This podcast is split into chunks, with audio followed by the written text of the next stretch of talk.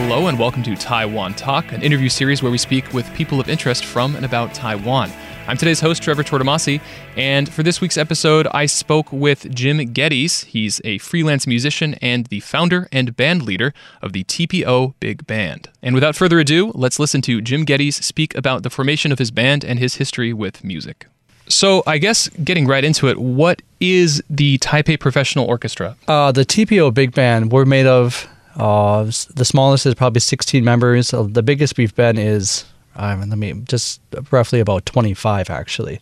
Um, and we are a collective of professional musicians uh, from Taipei, uh, either people who are based here or uh, people who grew up in Taiwan. This is a collective of these musicians because last year, because of COVID, actually, because they are all here in Taiwan at the same time now. And so it's an opportunity for them to get together uh, and get to know each other. Um, The gathering of the tribe. yeah, kind of. You Yeah. can kind of say that. Originally, the band we had uh, come together as a practice, and I think this is a good way for them to get to know each other, uh, kind of a networking opportunity. But also, usually, big band is usually known to have more difficult music, Okay. and so it's a good way to still play jazz and and do those kinds of things. For the for the musically uninitiated, how many people need to be in a big band, or is it just sort of a, a grain of sand versus pile of sand?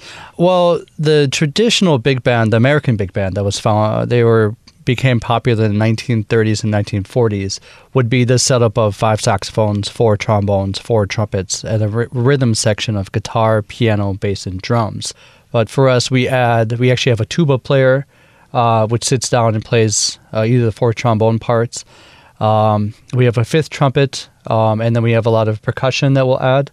And then for the Christmas show, we'll add French horns, which kind of give it that really more cheerful French horn sound. Yeah, the Yeah. wholesome the wholesome big band. Exactly, exactly. That's awesome. we actually did a uh, a live recording performance. hmm And so this is where we had an audience as we as we performed, and everyone in the audience actually had uh, the wireless headphones. Yeah. And so people could actually hear basically what it would sound like as we were recording. That's awesome. It was a really cool experience. Uh, of course, we stole this idea from Snarky Puppy. Oh, Yeah, because there's so many. my heart, yes. Yeah, because there's so many video concerts of them, and what they did is they they felt like, okay, how can we have an album and still give it that live feel, but still have it to be the highest quality? And, but just to see that, okay, we could feel this interaction with the audience, and and and they could feel it, and and it kind of brings that higher level of of doing things live versus doing a studio recording, and kind of melding them together. and you'll be releasing this album soon. Yes, end of December. Uh, tentative date will be twelve twenty one. Okay, awesome. Keep on the lookout for that. What has been the hardest part of making an album during the pandemic? Actually, why I even have the big band is because of the pandemic, which is kind of opposite of where we've been the rest of the world. Yeah. Uh, most of the world, especially in the U.S., they end up doing albums where everyone is separated, and so everyone recorded their parts at home, and so we were actually able to record together. Um, so we record this at Yuchen Cinema Studios, and where everyone, of course, everyone's wearing face masks. You know, we're doing health, you know health checks and everything. Little hole for the trombone. Yeah, yeah. Okay. Well, actually, uh, us recording we didn't, but we were as socially distanced as possible. Okay, that makes sense. Um, but everyone, uh, everyone in the audience, we wanted to make sure because the audience, you know, they're usually Right. sitting together, and this is before we, we went into lockdown here in Taiwan. I joke, but safety first, guys. Yeah, actually, Okay, yes, very, first. very true. Um, so, in an older interview, you did say something. I'm paraphrasing here, but basically, the bigger the scene, um, the more things there are for people to be interested in, and the more it grows as a result. I mean, that makes sense. Hmm. And you've just described that sort of happening with TPO. Um, my question is what changes have you seen across Taiwan's music scene since TPO started to grow over the past year? Well, I've seen people who met each other because of the big band, Mhm. and now they're starting to do their own groups. Um, and they're starting to be like, "Oh, hey, I know this guy from the big band. I know that he can, that he can read really well. Uh, okay, let's use him. It's okay, let's do this kind of jazz. Let's do this kind of rock. Let's do this kind of other thing." And these little bands have started to sprawl up, and now they're starting to go to different places and have shows. I'm starting. To, a lot of people are starting to see that the idea of higher level music is definitely capable here in Taiwan, Mm. in the pop scene, but also like just in general. And there's a lot of potential here that is being realized. Yeah, they just opened a music center in Kaohsiung. Yeah, Kaohsiung, yes. Uh, I Any know plans that, for that? Uh, not yet. Or you're not allowed to say, maybe. yeah. I wouldn't tell you if I did. Um, so I guess moving on to talking more about you and, and your background. Where are you originally from? Um, I'm originally from Wisconsin in the USA, Mm-hmm. um, and it, I've I basically my roots are in Wisconsin, Minnesota. Uh, I actually went into my Minnesota accent real quick. Oh. Minnesota, and in the Midwest. If you're from the USA, you can almost identify a Midwesterner almost immediately, not by the the crazy accent, but uh, basically because of the work ethic. Because uh, we say in the Midwest, there's nothing to, to do but practice. So and then what what else did you do? I heard that you had played on Broadway before. When did you Um, make the move to? Yeah, so actually, I never lived in New York. Actually, I had a permanent couch in New York. Okay. Um, and so my affiliation with Broadway is I was doing tours.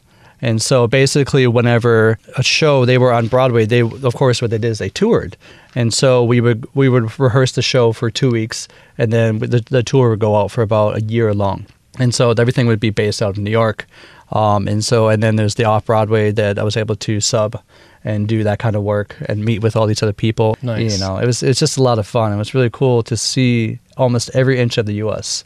But also, eventually, these tours we went to. Uh, it's the first time how I came out to Asia was uh, with these tours. Um, we also went to Europe for it. Uh, yeah, mainly Europe and Asia, Mm-hmm. uh, outside of the U.S.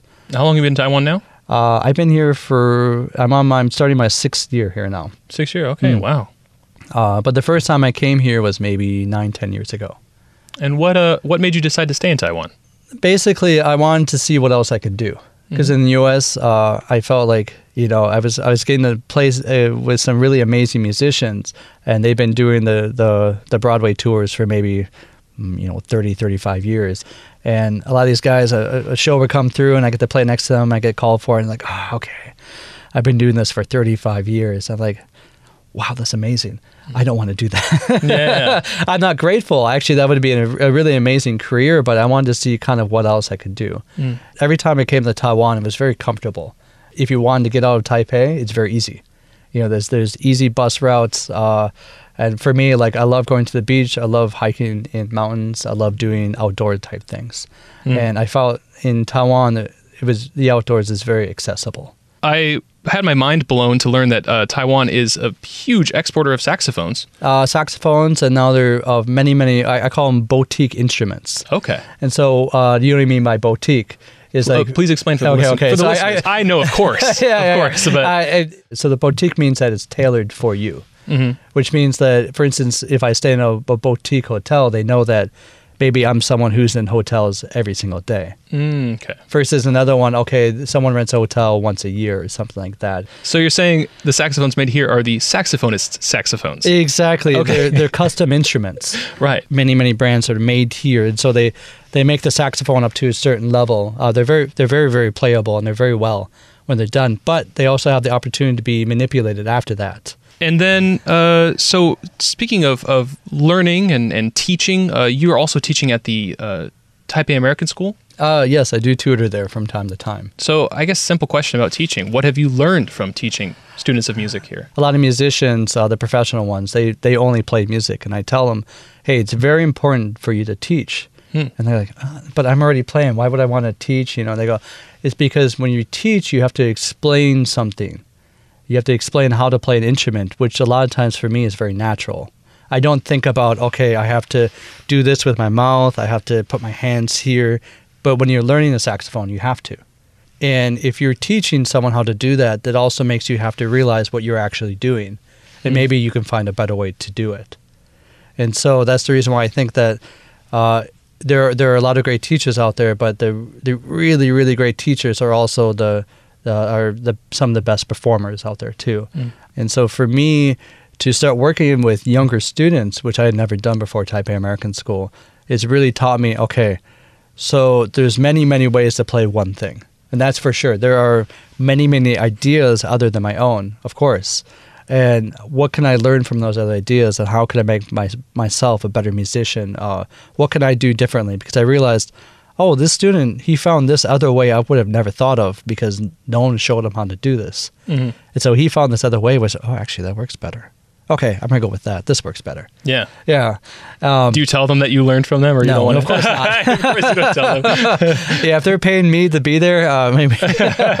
Well, we we have things that we need to see more of in Taiwan uh, that I would like to see more of in Taiwan, and that that's a good example of something. Um, Okay. What do you think the world needs to see more of from Taiwan? I feel like Taiwan is this this uh this this bed of potential, Mm. and I think that a lot of times a lot of people here don't see it because they they see in movies that America is the place to be. They see that Europe is the place to be. It's because America makes all the movies. Yeah, well, Yeah, exactly. That's exactly. that's correct. Yeah. You know, if anything, this pandemic does is it's it's forced the Taiwanese and people here who are basically they're expats uh, to look at Taiwan and go, actually, it's been here the whole time. Mm. You know, and if we focus on here, we can bring it out. Awesome. I'm happy to hear it. Looking forward to what comes in the future. Um, and uh, going back to you, I guess, uh, where Mm-hmm. can people find more of your work?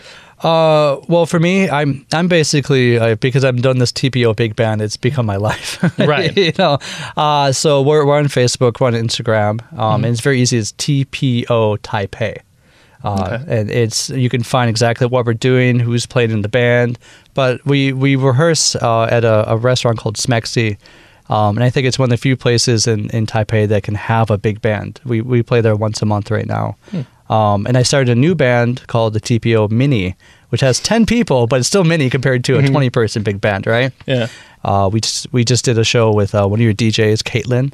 Yeah. Um, DJ Caitlin of DJ ICRT Caitlin, is yes. in some of the performances that you do. Yeah, yeah, yeah, and she she's great because she has the the vocal ability to sing over you know a twenty piece or a ten piece funk band. You know, it's quite incredible. She actually doesn't use the radio. She just shouts really loudly, and all of Taipei hears it. Yeah. I, I think that's probably correct.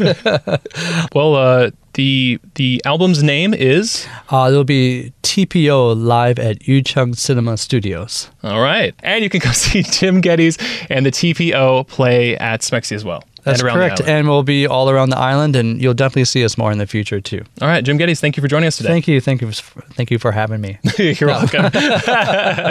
okay, good. We can end on a laugh. I feel good about that. okay, okay, okay, good. Once again, thank you to Jim for joining me in the studio. If you'd like to find out more about TPO Big Band and their performances, I've provided some information and links in the podcast description. Stay tuned on the radio for more music and news, or right here for more interviews.